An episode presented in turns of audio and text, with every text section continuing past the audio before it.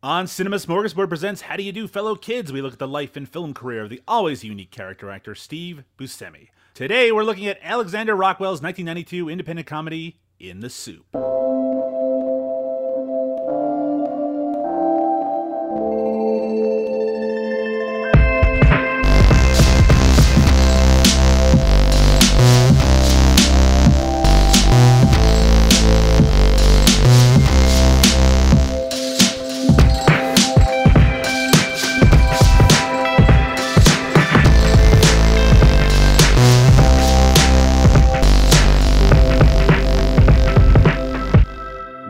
Do You Do, Fellow Kids? I'm Doug Tilley, and with me as usual is the flying Frenchman, Liam O'Donnell. How you doing today, Liam? apparently flying and French, two things I wasn't aware of. But yeah, no, I'm good, Doug. How are you doing? Uh, you know what? I, I hate this part of our podcast sometimes. A, I love it because, of course, I'm getting to talk to you. We're being relaxed. We're talking about our daily lives. I feel like it means the audience is getting to know us in a little bit of a closer context. But I also don't want to be a bummer, right? I also don't want to be talking about the world because it's difficult not to feel cynical, Liam, and that's what I'm fighting against at this part of my life in this part of the year 2021 in which we're recording this podcast. I'm just trying to fight off cynicism. And I, as I try to reaffirm on this podcast sometimes, in my like day-to-day life, things right now, there's a stability there that a lot of people don't have. I feel very thankful for that. I have friends, I have a wife, I have my family. I'm just very thankful and I want to focus on how thankful I am so I don't have to think about how the world is shit. I mean, here's the thing, Doug. This is what helps me, right? Because I think uh, there, I, I agree. There are a lot of things in my personal life that are pretty good, and if I focus on them, I'll be a little more positive. But even some of the things in my personal life are kind of bullshit right now, honestly. And so, uh, what I realized the other day is I went to uh, tweet. You know, which is, by the way, the healthiest way to vent one's negative feelings is to shoot them out onto the anonymous internet. You know, where no one cares about you. Uh, so I, I, I went to go do it, and I realized that every thought I had about the state of the world and the way that the state of the world was affecting my life had become a cliche. They had been memeified. It is currently a popular meme uh, in normie culture, not even in like the edges of the internet, in the most accessible normie culture, to point out that it's kind of lame that we all have to live our everyday lives and go to work in the middle of an apocalypse. Yeah. And th- that has become a cliche. Like the most extreme cynicism of like, man, it sucks that I still have to live in the midst of the end of the world is now like it might as well be a joke on 30 Rock or some shit. And so like realizing that i was like well i'm just not a cliche so i'm just going to be hopeful and positive because what could be less of the zeitgeist right now? What could fit the main like uber culture less than being like i don't know i'll be okay. That seems like a fucking crazy thing that crazy people say at this moment. So that's my new vibe. Everything's chill. Who gives a fuck? I'm good. There's also a bit of a pushback to people who are catastrophizing, or perhaps people who are um, going a little overboard with the doomsday esque response to things, and people are being like, like you can't, you can't just give up, you can't.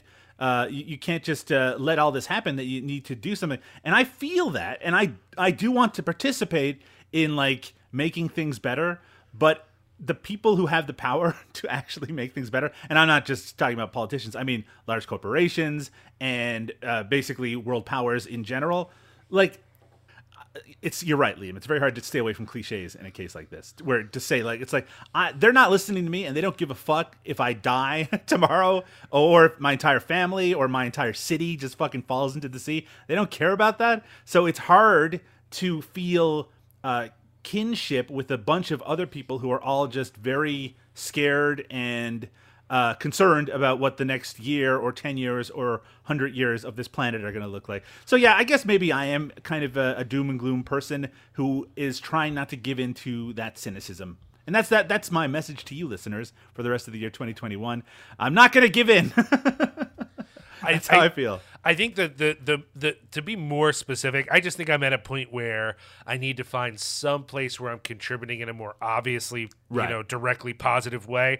Uh, I don't think the stuff that I do or that people like us do is a bad thing because everything I do is tinged with my concerns and who I am and, and being a voice for for what's you know uh, uh, uh, I think uh, th- the right way, you know, what, what I think is towards a more free h- h- human experience. On the other hand, I think that that's just not satisfying when it does feel like such a crisis. I don't know about effective. I, I think if we reach for effective, we inevitably are in a bad place because we don't know what's going to be effective or Yeah, not. yeah. But but I think we could lean towards stuff that that at least uh, feels more direct, and that's sort of where I'm at. Is like, okay, how do I start pouring my energy into things that feel more direct and feel less like diffused, feel less like indirect? You know? I think I just spent a lot of my life thinking that my purpose on the planet was to minimize making the world a worse place. Uh, you know, not even the hopes of making the world a better place. It's just like the things I do that make the world worse. Let's try to minimize those as much as possible, so my impact is not altogether negative. And like that's just not enough. it's just not enough for me personally. Yeah, and it's yeah. yeah. So um, maybe uh, maybe it just means I need to make a shift on my perspective and worldview. And uh, listeners know that I'm not going to take a bunch of nitroglycerin and blow up a building or something like that. But uh, at least that would be a statement. I think we need to make some statements, Liam, and this is a good place to make statements here. Um, and you know, part of the reason I might be uh, pondering a lot of the cynicism might have to do with the fact that we've just passed the 20th anniversary of the World Trade Center terrorist attack. Um, and we're already past that anniversary at this point, so I don't think we need to necessarily linger on it. But it does tie into our podcast today, Liam, because quite famously, Steve, Buscemi not only was a former firefighter, but on 9 11, then uh, he actually went and participated and went back to his old um, uh, firehouse and and helped uh, dig out people from the rubble and things like that. Um, and it's something that I think. It was a story I think it took a few years to kind of come out, but it is one of those kind of when people have positive feelings about Steve Buscemi, it feels like it's wrapped up in those feelings around you know this kind of heroism. I think it's fair to say on 9/11, and I like that he doesn't necessarily make a big deal out of it either. And I think one of the reasons for that has kind of been revealed recently. Uh, so Steve Buscemi's been doing a little bit of um, publicity work lately because he executive produced a documentary called Dust: The Lingering Legacy of 9/11. Uh, which I have not seen. Uh, in fact, I haven't heard a lot about it, but he was recently on the WTF podcast with Marc Maron, one of your favorite podcasts. Is that correct, Liam? it's okay. it was a, a kind of a defining podcast for a number of years. We don't need to linger on this either, but you know, Marc Maron is someone that uh, I have a lot of uh, patience for, and I feel like I have to have a lot of patience for it because I do find him a little irritating sometimes. And I had not listened to an episode of his podcast for years and years uh, when I used to listen to it all the time. But recently, Steve Buscemi was on his podcast, and I do have to say, Liam, um, it was very eye opening for me as someone who has a podcast about Steve Buscemi, but it was also really interesting to hear a lot of his early life. It kind of put a lot of pieces together, things that we've kind of talked about on this show, like how he started out. He started out in stand up, which I don't think we have ever really covered, and then kind of transitioned into doing performance art with Mark Boone, and was part of that kind of uh, New York underground scene and and like no wave music and punk music at that time period. And really you know that's where he met people like Jim Jarmusch and Rockets Redglare and people that he would collaborate with for a lot of the uh, 80s and he would be in the theatrical scene. And then in the kind of late 80s early 90s he started to focus more on film because at that time people who went uh, who were in that theatrical scene if they tried to go out outside of it were thought of as sellouts right and Willem Dafoe I guess was an example of that in his circle right that Willem Dafoe would work in theater and then he'd go off and make movies and go back and forth and people in the theater were like what are you doing man you got to stay pure in the theater have any thoughts on that Liam staying pure in the theater I, I, I, my thought is, I hate you saying theater, and I never want to hear you say it again. What? You don't trip this trip the light fantastic on the theater? The theater stage, Liam. What's wrong with me saying theater? I'd rather you just say theater. Theater? Theater? Yeah. Why? What's it 'Cause- has it spelled T H E E T E R? Is that what it is? Theater? I just hate you so much right now. Theatra. but one of the things on this podcast, Liam, is that Steve Buscemi uh, mentioned his uh, PTSD that he had after 9/11. It's something that he does not talk about. I, I mean, his experience at on 9/11 generally, he has not talked a lot about it. Um, and uh, even though Marc Maron, I have to say, like the first 20 minutes of this interview is sort of unbearable because Marc Maron's trying to like ingratiate with himself with Steve Buscemi, and he starts talking about it's like, yeah, you know, I used a quote of yours recently, and he's just like, he just you know says a quote from one of his movies, and Steve Buscemi's like, ah, ah, okay, just like having to deal with this ridiculous idiot.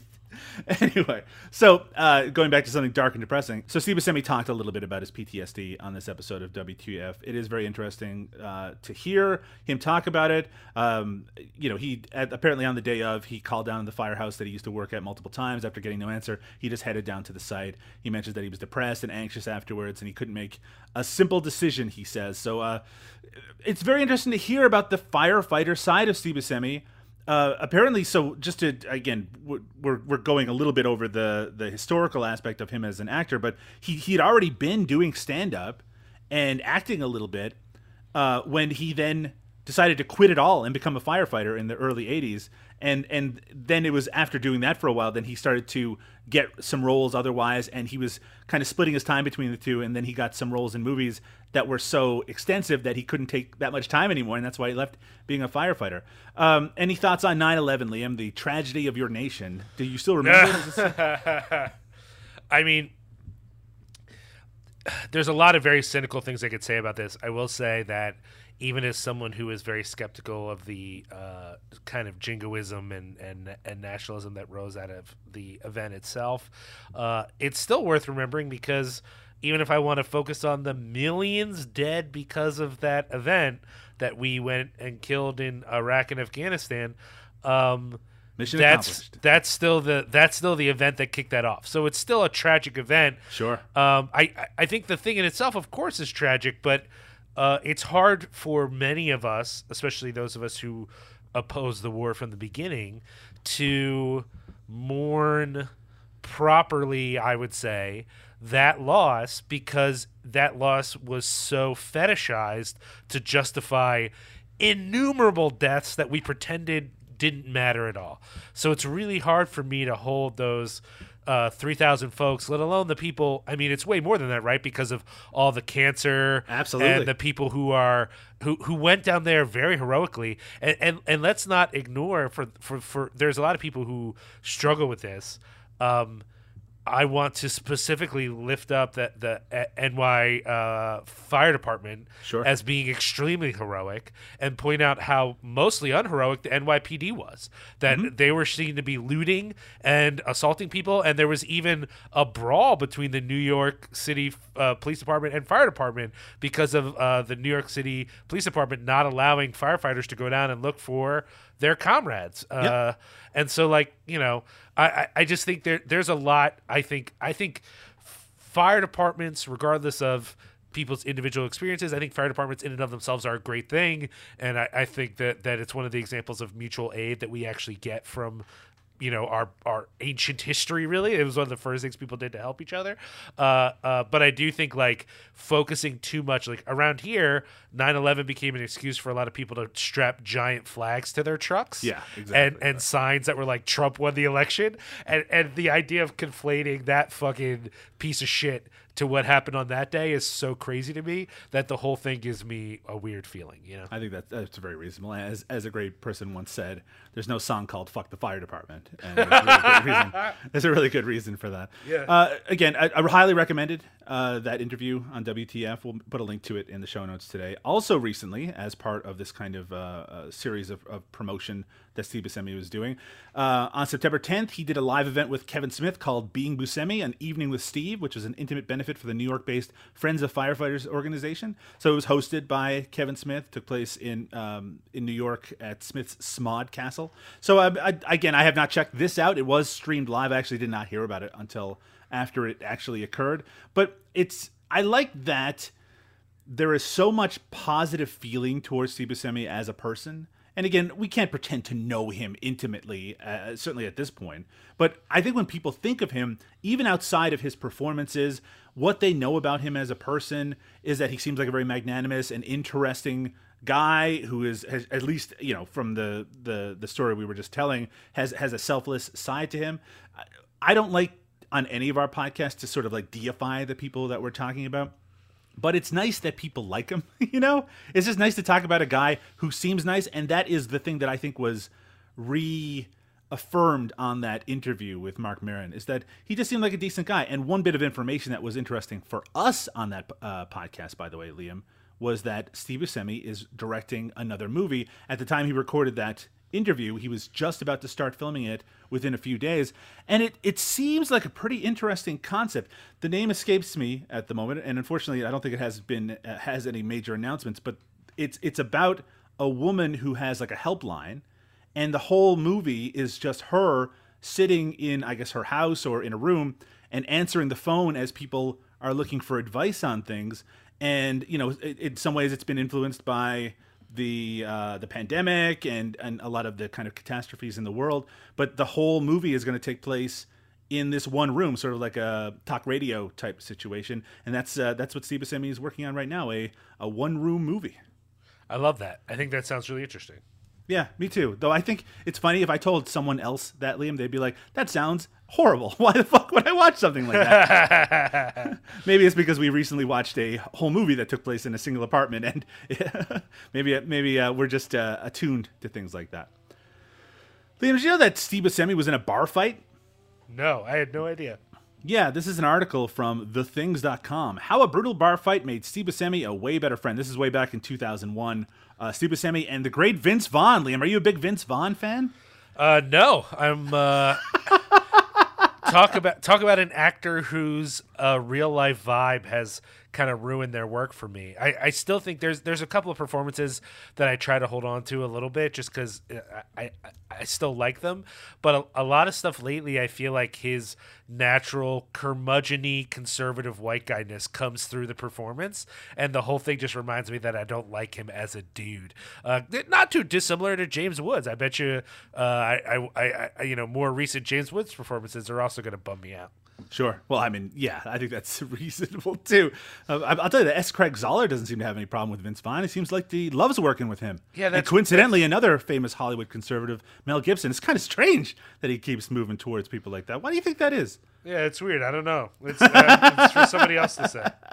yeah, it's for someone else to say. So Steve Buscemi and Vince Vaughn and Scott Rosenberg, who uh, that wrote Con Air, which of course Steve Buscemi was in, as well as Venom and the Jumanji sequels. They were out together, got in a big bar fight. Uh, actually, what happened was Vince Vaughn was uh, hitting on a woman. Can you believe this? You believe this? You've been hearing about this?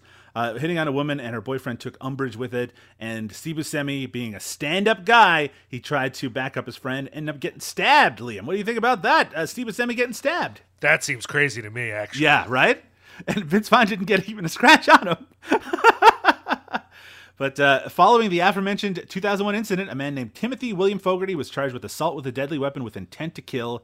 Uh, and apparently, the, the the stab wound was such that Steve Buscemi could have died, but thankfully, for all uh, concerned, he made a full recovery. But this gentleman uh, ended up, uh, yeah, he ended up uh, going to jail, I guess, briefly, but he really did not spend much time away. But I, I would say that that is a story that he probably told and continues to tell the time that he almost killed Steve Buscemi in a bar fight.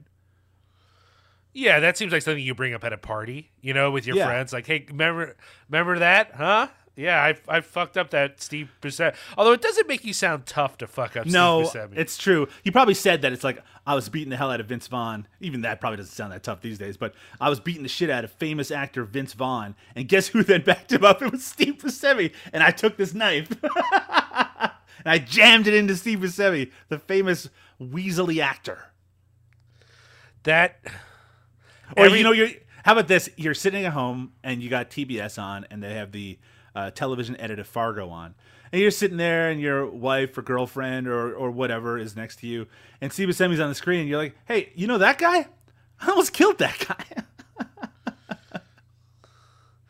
I, I, I, I, we're biased because we have such affection for Steve. There, there's no part of me that thinks that sounds cool the nope. more that I think about it, the more I'm like, man, what a motherfucker. Although this all sounds like Vince Vaughn's fault, so I don't know. I, I, I shouldn't point fingers. Yeah, well, I mean, I think if, if we can blame things on Vince Vaughn, it's probably worthwhile. Liam, on this episode of How Do You Do, Fellow Kids, we're going to be talking about the film In the Soup. And uh, one of the things that's interesting about this movie is that it almost vanished forever, or what I should say is the original elements of it uh, were in such disrepair a few years ago that there had to be a Kickstarter to uh, both uh, um, scan the original elements and to kind of bring it back into working order and to preserve it permanently. And thankfully, that that was an effective Kickstarter, which is why the version that both you and I watched was of, very high quality. Um, And uh, right around the time that this new version of the film came out, there was a lot of publicity around it, and some of that publicity uh, involved interviews with Steve Buscemi. And one of the things he mentioned is uh, something that's kind of, of notable because of our last episode, which was on Billy Bathgate. You might remember, Liam. oh, I do. So Steve Buscemi said that In the Soup arrived at a pivotal moment in his career. Uh, it played in at the Sundance Film Festival alongside Reservoir Dogs, so 1992 being a big year for Steve Buscemi. He said, "I had just come off my first commercial film, which was Billy Bathgate. I was on set with not much to do. I loved the people I was working with, but it was frustrating to me as an actor to see how much time it took to set up the shots. Then to go from that to this film, where I was in almost every scene and working every day, I loved it. That was why I wanted to become an actor. So it's funny going from like this huge Hollywood movie, Billy Bathgate, which wasn't great and uh, did not have a lot of Steve Buscemi in it. He kind of was just in the background in a few scenes, but you can see how that's that was a massive moment for him to be in a Hollywood movie. But what the kind of roles that were going to define him in this decade that were going to make him famous were all happening immediately afterwards in smaller movies, right? So he went from filming Billy, Billy Bathgate, basically going to In the Soup, then going to Reservoir Dogs. Kind of a, a big kind of three for roles for him. It's kind of crazy because I bet that in the soup and Reservoir Dogs were more familiar like they were more similar but the phenomena of reservoir dogs and the phenomena of in the soup are so different you know what i mean and then to think like of those three the big movie was the one that like I, I would guarantee nine out of ten uh, Steve Buscemi fans, self-identified, probably haven't watched that uh, Billy Bathgate movie. Right. Or I mean, probably a lot of them haven't watched In the Soup. The, the the the interesting thing about all that is that In the Soup was the film that won the grand jury prize at the Right. 1992 Yeah. Sundance Film Festival, the same festival that Reservoir Dogs appeared in. Uh, so I mean, it, at that time period, the movie that looked like it was going to launch Steve Buscemi as an actor was this one, not Reservoir Dogs. So uh, we are going to take a break now. When we come back, we're going to talk about how this all went down, what the legacy of In the Soup is, if it was worthy of that grand jury prize, at least according to the two of us, and uh, and what people think of it these days. We'll get back to that right after this. You know what we got? We got a dog that can read your mind. You're kidding me, right? New York, New York. If I could take living there, I could take living anywhere. I get $100 for this, right? Only problem is I'm broke. You know, before you put us in the movie, Mr. Hollywood, you know, where's the rent? What was I gonna do? I had sold everything. What else could I sell? I got a phone call from a guy named Joe. So how much do you need for this movie? No last name, just Joe. So we're gonna make a motion picture. I've decided I want art to be an important part of my life. Angelica. You could be the star of my movie. Such beauty and grace. You're happy to see me because your face brightens when I come around. You finished? Medium shot of an intense, mysterious, dark-haired woman. And she is an angel. Literally. Joe. An aspiring young filmmaker gets involved with an eccentric gangster for the financing of his first film. It is 1992's In the Soup, directed by Alexander Rockwell. Uh, might also be known for the film Pete Smalls is Dead, uh, 13 Moons, and maybe, uh, to our listeners, the Wrong Man segment in the anthology film Four Rooms, which also includes uh, Quentin Tarantino and Robert Rodriguez directing segments. Do you have any feelings on Four Rooms, Liam? You know, it's been so long since I've watched it, I don't really remember much about it. this isn't the one with the witches, and this isn't the one with the dead body, and it's not the one with Quentin Tarantino and the chopping of the fingers. It Must be the other one, I guess. Sure, that sounds right. Written by Alexander Rockwell and Sollace Mitchell, who also uh, uh, wrote 1990's Dr. M and 1999's Row Your Boat. Uh, this is a black and white film, Liam, uh, which I did know going in, though it was filmed on color stock. The director says we really wanted a high contrast look with deeply saturated blacks and brilliant whites in the final prints of the film. The only way we could achieve that was by shooting on a fine grain color stock and then printing on black and white stock, which is primarily used for making silhouette mats and traveling mats. I actually think it looks great. It's a really, really attractive looking movie, and as I mentioned, it won the grand jury prize at the 1992 Sundance Film Festival and a Best Actor award for Seymour Cassel, uh, and and did indeed win over Reservoir Dogs, also featuring Steve Buscemi. Steve Buscemi stars in the film as Adolfo Rolo, Seymour Cassel as Joe. Uh, yeah, the gangsterous characters also features Jennifer Beals, uh, the great Will Patton in a small role here. A lot of familiar faces. Stanley Tucci is here. Uh, small appearances by Jim Jarmusch, and as you mentioned when you first started watching this on social media, this uh, this episode of How Do You Do Fellow Kids is also sort of a crossover with Praising Kane, maybe even a crossover with Forgotten Gems, because Carol Kane appears in this film uh, in a small part with Jim, Jim Jarmusch as a couple that make some sort of nude based interview show for New York television. Uh, we'll get into that in just a little bit. Some other familiar faces as well. Uh, and as I mentioned, the original elements of this were in bad shape. They ended up having to do a Kickstarter a few years ago. One of the big fans of this movie is Peter Dinklage. He uh, contributed some uh, some help to some of the Kickstarter rewards, and it did raise the ninety thousand dollars, and they did indeed uh, bring in the soup back to life. Liam, what do you think that a $15,000 pledge on that Kickstarter would have gotten you as a reward? Uh, I don't know. A visit from Steve Buscemi? I have no idea. With a $15,000 pledge, you and up to two friends can join actors Steve Buscemi, Jennifer Ah! Beals, Sam Rockwell, and director Alex Rockwell, even though they are not related. We just had to do some research on that, for an exclusive soup date, a lunch or dinner in New York City at a restaurant of the cast's choosing. I like the cast choose the restaurant. Uh, in addition to dining with the cast, we'll list the name of your choice in the special thanks section at the end credits of the digital edition, and you can join us as a VIP guests at one of the big screen premieres of In the Soup, the re-release in New York City or Los Angeles, the two cities of note, Liam. Yeah. I mean, that's really it, right? Like, come on. I mean, that does sound like a lot of fun. Uh, Sam Rockwell, by the way, we, we should get this out of the way right at the beginning of the conversation. Liam. He plays a character that has a uh, intellectual disability uh, and is played for laughs, I think you would say, but not exaggerated laughs. Not like a character in like There's Something About Mary or something like that. But uh, probably a role that didn't age particularly well. Though this is a very young Sam Rockwell, uh, and and obviously he went on to a lot of great parts uh, after this uh, film. This is this is after his role in Teenage Mutant Ninja Turtles, though. Oh, I forgot he was in Teenage Mutant. yeah, I think he's just in it briefly. Okay. Jeez, wow, way to smack me with that one. A lot of information here, uh, right off the right off the bat. Uh, Liam, what did you think of In the Soup?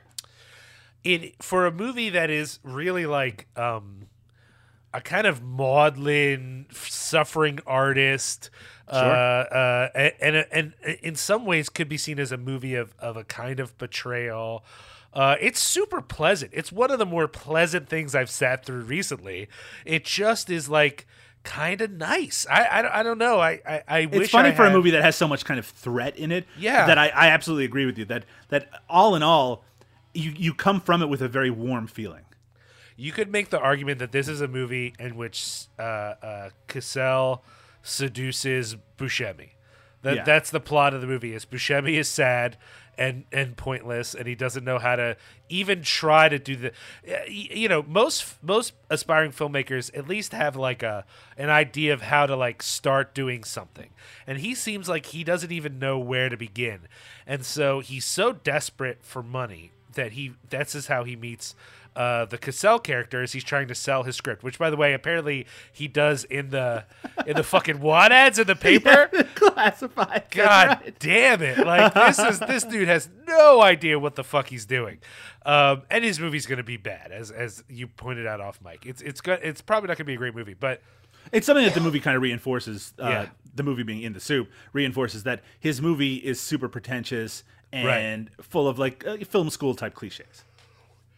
But there's a sense in which right the movie's also about how like it's not the world of being a struggling artist and the world of being a criminal are not really that different right, Right. like there's there's a lot of feeling of being on the edge of not having a rule book of having to trust people that you probably shouldn't fucking trust and uh, and maybe being sucked into something that wasn't exactly what you were planning on and that's basically what happens over time just in like trusting him and and showing him attention Cassel slowly kind of seduces him and it's never clear whether all of this is just about manipulation or Sure. whether he's gonna make the movie but the movie has such like honestly low stakes like it's so much just about the experience itself than it is about the result that like you don't fucking care, right? I don't know that I ever care. And, and and the film even ends with a note of I never learned his last name. Yeah, that's right. And it's like, yeah, you never thought to ask, right? Like I, there's just a there's something about it that just feels like a maybe not a dream, but but it has that kind of ephemeral quality. Does Yeah, it definitely sense? has a kind of a fantasy edge to it, for sure. Totally. Totally. And and Buscemi's charming, Cassel is charming, uh Beale is charming. Like the the main people you care about work. Uh there's uh I forget the actor's name. Who's the menacing brother? Oh, uh, the uh, yeah, the Will Patton's character Yeah. in this. Will Patton is like one of- Skippy. Skippy's one of the few people meant to be gross, and he fucking excels. Like just every time he's on screen, you're like, "Fuck, oh my god!" And then uh, there's a brief cameo as a Frenchman. Is uh, Stanley Tucci. yeah, Stanley Tucci. Awesome. Like that whole scene Gregoire. Gregoire. Oh man. There's just there's just so much to love about the movie, but I also think there's just not much to it to grasp onto. So like I could probably rewatch this movie. I feel like people could you know watch it a few times, but th- there's nothing about it for me at least to like think very much about later. It just was kind of like a very pleasant experience.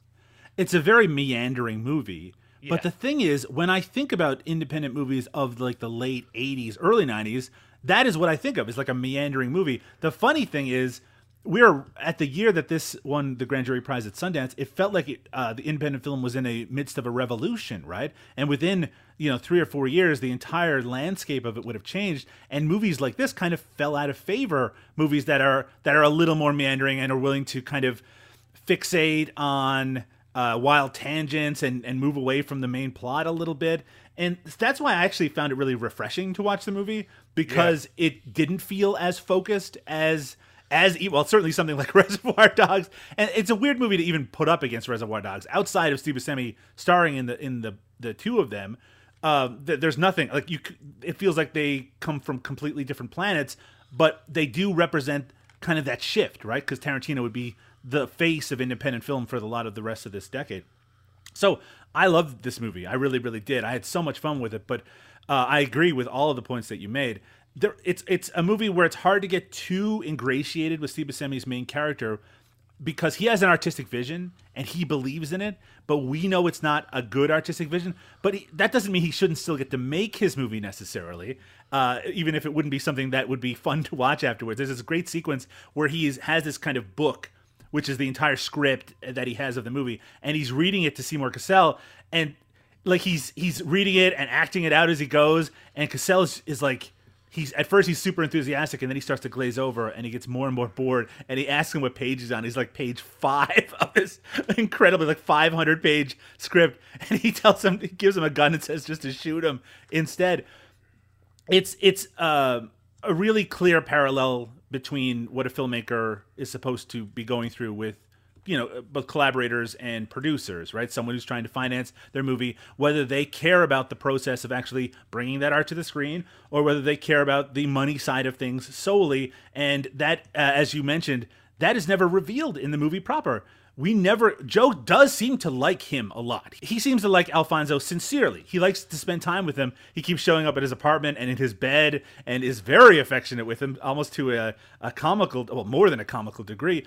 But you you also get the impression that maybe he's using him in some way. But if he is using him he's not using him very well right? Right. uh, he, it's not it's not like they have to go half and half on a lot of the criminal activity that they're part of. But those criminal acts do get more and more surreal and that does play into that fantasy aspect that we were talking about like there's a part where he sends Steve Buscemi to basically say a secret password to a little person and a guy dressed in a gorilla outfit uh, and there's no explanation at all about that but uh, but that's just just a little thing just a little moment uh, that happens in the movie it's it's I think it's a lot of fun, but I do think that there isn't a lot of emotional resonance at it. Maybe that's why it wouldn't necessarily stick with you outside of my memory of this movie is I felt very warm towards it. But a lot of that warmth comes from that Seymour Cassel performance. Can you tell me a little bit about this role? Liam, did do you know much about Seymour Cassel as a performer? I've seen him in some Cassavetes films. Obviously, I saw him in Rushmore, which is a movie that was a was a big deal to me in the early 2000s. But uh, what what do you know about him, and what did you think about this performance? I mean, the performance is great. I guess I know him primarily from Cassavetes, which makes me sound very intellectual. but the reality is, I only started watching Cassavetes movies this year. So, like, I managed this year now to I've seen four of Cassavetes movies that I had never seen before, and so because of that, I'm like, oh yeah, yeah, Seymour Cassel, yeah, yeah, yeah. Like I'm all familiar, but before that, I only knew him from his more recent things. Like you bring up Rushmore. There's also something I saw him in. I don't know. I don't have it off the top of my head.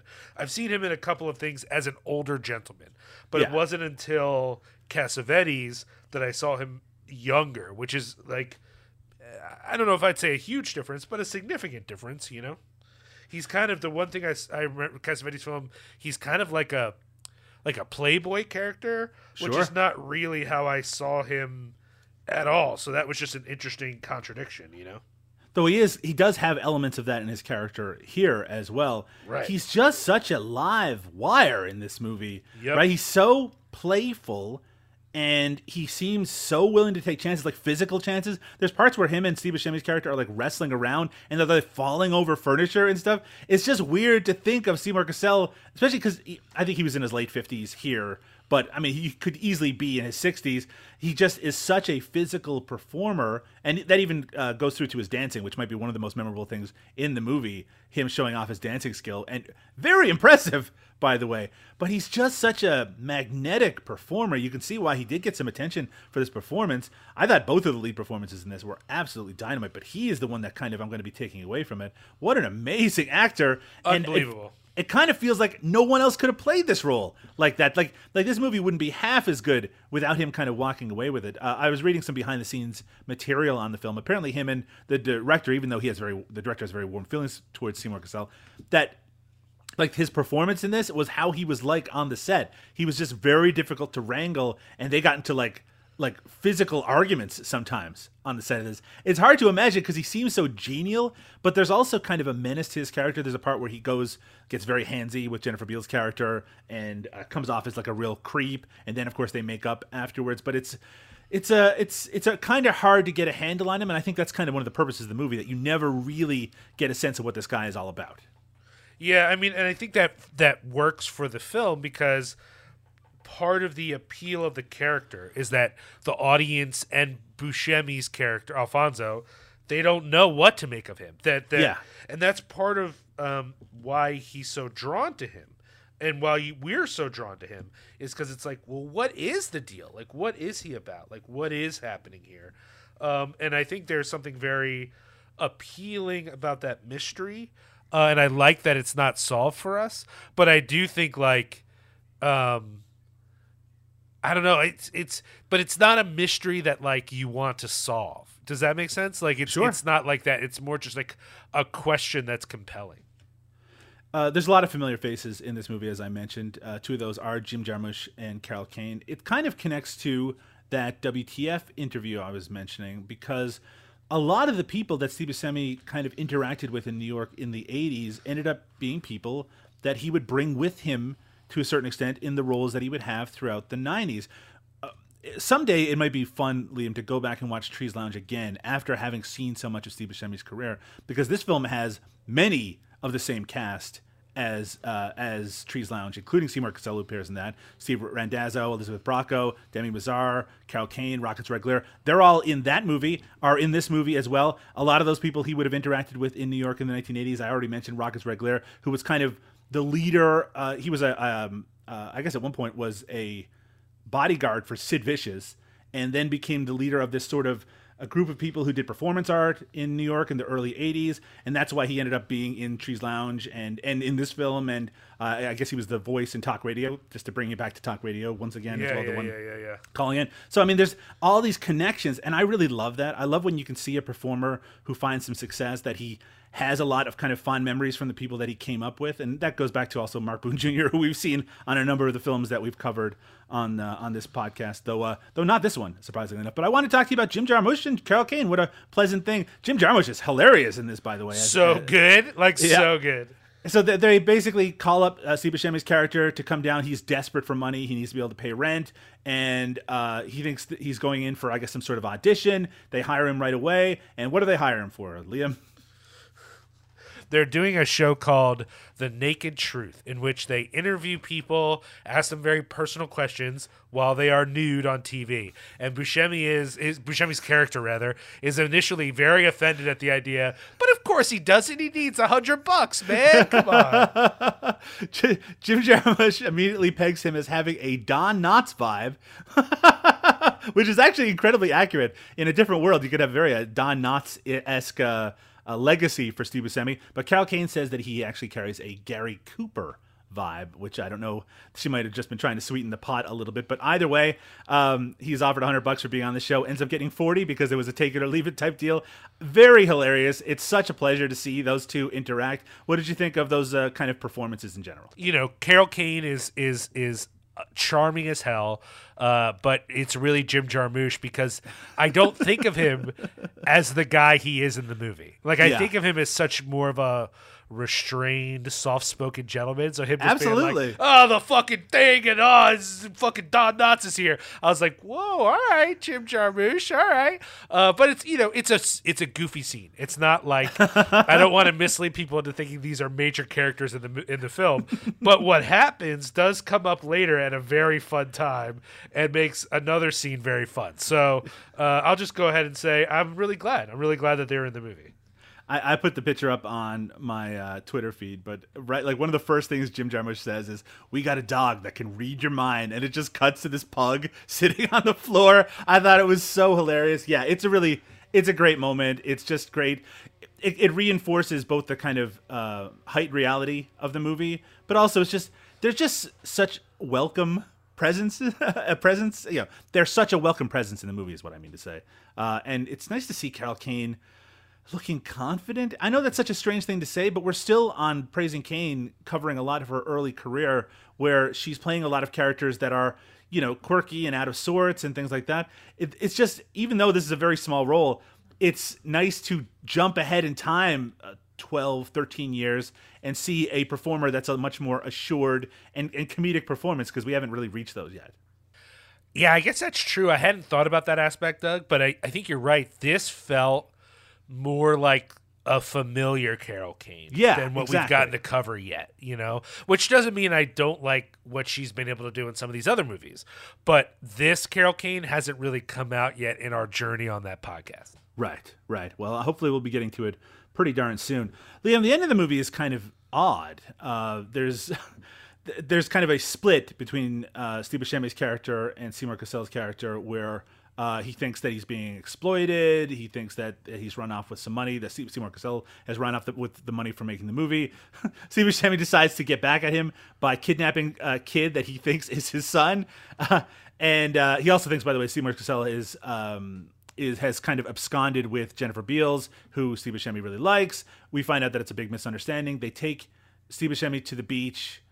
Um, they all are, are there kind of talking. They have an argument. And then Seymour Cassel, in a scuffle, pretends to get shot. And then we find out at the very end, spoiler alert, everybody, that he actually did get shot. What did you take away from this ending? It's very un- uh, unusual. I'm not sure really what I really, I'm not sure I really grabbed onto it that much, to be totally honest with you. It felt a little uh perfunctory like maybe it's like a a nod to the idea that this is more a film about criminals than it is a film about filmmaking I, I, I, Sure, maybe. I don't know. I don't know. It's it's a little strange. It's a little like uh Cassel sort of functions as this magical figure, right? Who sort of floats in and out of their life. And so this is sort of his like exit, I guess, but it's it was strange. It was a strange way to end the movie. I think perfunctory might be the way to to put it, Liam, uh, because they can't show him making the movie, right? You don't actually, even when you're watching it, you never really get the impression he's ever going to really make the movie. I don't think that's really a consideration of the of this movie. But um, there's also no way to end this on a way that's kind of light and warm with while also having kind of a definitive ending aside from doing something like this. It just comes it's not that it comes out of nowhere. I think even when he kind of pretends to get shot and you, you kind of get the sense as he's walking away that maybe something like this is coming. Right. but um but i will say not it didn't bring things to a close in a necessarily a satisfying way. By the way, he dies, and then there's a little bit of voiceover, and as you already referred to, Steve Buscemi says that he never even learned his last name. But I do kind of like that that in the context of the movie, Steve Seymour Cassel's character is almost like an angel, just like he keeps mentioning angels. Like he, he comes into his life he provides all of this life experience and money and all that sort of thing and kind of changes him as a person and then just dies just kind of goes away and then he has to live the rest of his life having uh, you kind of experience this I, I like i like that element of it it just kind of there's a slightly maudlin element to his death that i feel is sort of at odds how you're supposed to come away from the movie Yeah, I. I, it's the one thing that I uh, uh, that maybe I have been thinking about a little bit since having watched it. Um, maybe not as deeply as I would if I was more emotionally connected to the film, but uh, I guess for for me, it's sort of like it's it, it, it's an ending fitting of the character. Like so, I I, I guess I kind of think narratively like. How else is this guy going to get out? Because Sure. it, it allows it to resolve without ever having to answer the central mystery, which is was this movie ever going to get made? Yeah, they, right. they don't know because now he's just leaving, you know, and and so in that way, maybe the movie is just about the the feeling of life getting in the way of what it is you thought you were going to be. So if Steve Buscemi is still the point, you know, uh, the the the the Cassel character is like just the embodiment of all the ways that life steps between you and whatever your dream realistic or unrealistic was of, of what you thought you would be by this point. You know what i mean? Absolutely. Would you recommend in the soup to uh, friends of yours to Yes. film fans generally yeah it's it's incredibly charming I, I you know I, I might for some people i might say like th- this is not something to put on when you're in the mood for super exciting cinema but but a lot of people i know they like a they like a good meandering indie film and if you can do that while also just like I don't know, just just be filled with uh, brimming, filled to brimming with very compelling performances, uh, and I think this movie really does that. So you know, One of the things that's so interesting about tracing Steve Buscemi's career is the fact that he was doing a lot of lead roles at this time. Now, I think a lot of people think of him as a supporting character actor, but I mean, there is something appealing. You know, we've talked about his look a little bit before, right? And how it's kind of a very distinctive look, but it's also a very handsome look, and it is exactly the kind of character where he's handsome enough that you could believe that he would pursue a beautiful woman and that she might be interested in him, but he's also odd looking enough that you could also believe that he'd be completely rejected. And he really does have a, a very unique balance in this time period where he's playing roles like this and Ed and his dead mother and you know and, and, and other films that we've talked about and ones we will talk about where he kind of fits a role and you can see why people saw a movie like this and their takeaway from it was Steve Buscemi, he is someone who should be in a lot more movies, and Seymour Cassel is unbelievable. And I think that's the two things that I'm going to remember about this movie. What a great performance by Steve Buscemi, and what an unbelievable one by uh, Seymour Cassel. Yeah, I definitely would recommend it. I'm so glad it's been preserved, and I'm so glad that people are getting a chance to see it over the last few years in a way that it, it deserves to be seen. yeah, I agree. I'm I'm really, I didn't realize when we picked this movie that part of the narrative would be its kind of rediscovery and reintroduction because I didn't know about how it kind of just disappeared. Uh, so I'm really glad that that's part of the story. Uh, that like we, you know, this thing has been restored, and what was kind of lost for a while can finally be seen, and, and hopefully, uh, people will make the effort to do that. The fact is, a lot of the independent films of the 90s, ones that were shot on film, they have not been preserved properly. We are in danger of losing high quality versions a lot of these films. I mean, we were talking about it a little bit on our episode on what happened was the Tom Noonan film. You know, Tom Noonan was a contemporary of Buscemi. He actually mentions him on the WTF interview. A lot of kind of interlinking people in regards to that. But that was a film that had to be restored as well. It doesn't seem that long ago to probably to you and I, the 1990s, in terms of the films then. You'd think that they would have all been like taken care of and they're all in vaults somewhere. But the fact is, uh, a movie like In the Soup, again, a Sundance Grand Jury Prize winner, almost the original elements were almost lost forever. So think about how how many other films out there also need restoration, also need preservation. So uh, it's something to think about. Something that always kind of bothers me, and that is not even thinking about further back than then. So many films with the potential of being lost forever. Yeah, I I I'm just uh I'm hoping that we are that we are able to be concerned about preservation outside of profit. Yes, absolutely. And I think that the only way that that's going to happen is that the uh, tools and methods of preservation become so uh, inexpensive or cheaper that they can be done as a labor of love or without the profit minded because we know big companies are not going to do it for any other reason but profit. Boy, I'm, I'm, I'm sounding cynical again. Yeah, yeah, I know. well, I mean, I mean, it does seem to be moving in that direction. We know people who are buying like 2K scanners and things like that with the hope of preserving uh, films. So more of that, please. More of that. Uh, let's see more great independent work out in the world and preserved. Liam, what are we going to watch on the next episode of How Do You Do, Fellow Kids? Well, this will be a bit of a nostalgia trip for me, and, and, and I bet for you as well. We're going to be checking out 2003's Big Fish, uh, uh, you know, kind of a, a, a heartstring puller directed by Tim Burton. Uh, I remember when this came out, I was in love with this movie. Uh, the combo of uh, magical realism and daddy issues was just exactly what I needed to like you know get me into it.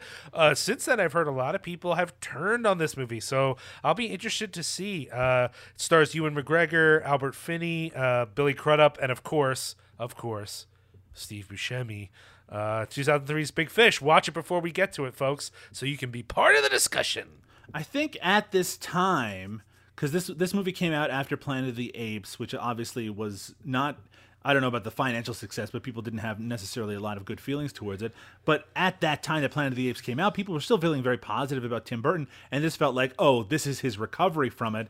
Before going on to make like Charlie and the Chocolate Factory and Alice in Wonderland and Dark Shadows and Frankenweenie and Big, yeah, he just at this point it feels like there's a lot of negativity towards Tim Burton, and I think that that negativity might have turned back upon Big Right, Fish to a right. certain extent. So I mean, I'm very, I'm just like you. I have not seen it in many years. I did like it a lot when it first came out. Uh, my wife, uh, who does not watch a lot of films, she said she cried when she saw it. The daddy issue center of it probably was a little bit more interesting at a time when not all of Tim Burton's movies had some sort of daddy issue at its core. Fair, uh, but fair. but maybe you know we though movies don't exist in isolation, I do think that we can watch it without having to think about, you know, what uh, the Tim Burton's upcoming Adams Family movie is going to be like, or something like Yeah. that. So yeah, I'm looking forward to to checking out Big Fish. Uh, that cast is again, you, whatever feelings you have about the movie, that's an amazing cast, and uh, yeah, looking forward to checking it out. I as well, Doug. Liam, we have a, a website, and when I say we, I mean you. You have a website called Cinepunx.com, and on that website, there's a lot of great content. There's tons of great writing, lots of other podcasts. Where can people check that out online outside of Cinepunx.com, which I've already brought up? Uh, well, they can go ahead and follow us on social media, C I N E P U N X. They can also uh, dive into the archives of this podcast over at cinemasmorgasbord.com. They can follow this podcast on Twitter at cinemasmorg, S M O R G. They certainly can. You can also follow Liam on Twitter at Liam Rules. That's R U L Z, and I'm on there as well at Doug underscore Tilley. That's T I L L E Y. As Liam mentioned, go over to cinemasmorgasbord.com, leave us some feedback, leave us some suggestions regarding either content that you want to see, maybe other podcasts we want us uh, want us uh, to launch. And if you have a podcast provider of choice, if you want to leave us a review, we of course would appreciate it. Subscribe, tell your friends. We can only keep this thing going if uh, other people are listening, and that's what we love to have is feedback. But for now, Liam, we need to take a break. We need to rest ourselves up because we're going to be back very soon with another Steve Buscemi classic. Good night, everybody. Night night.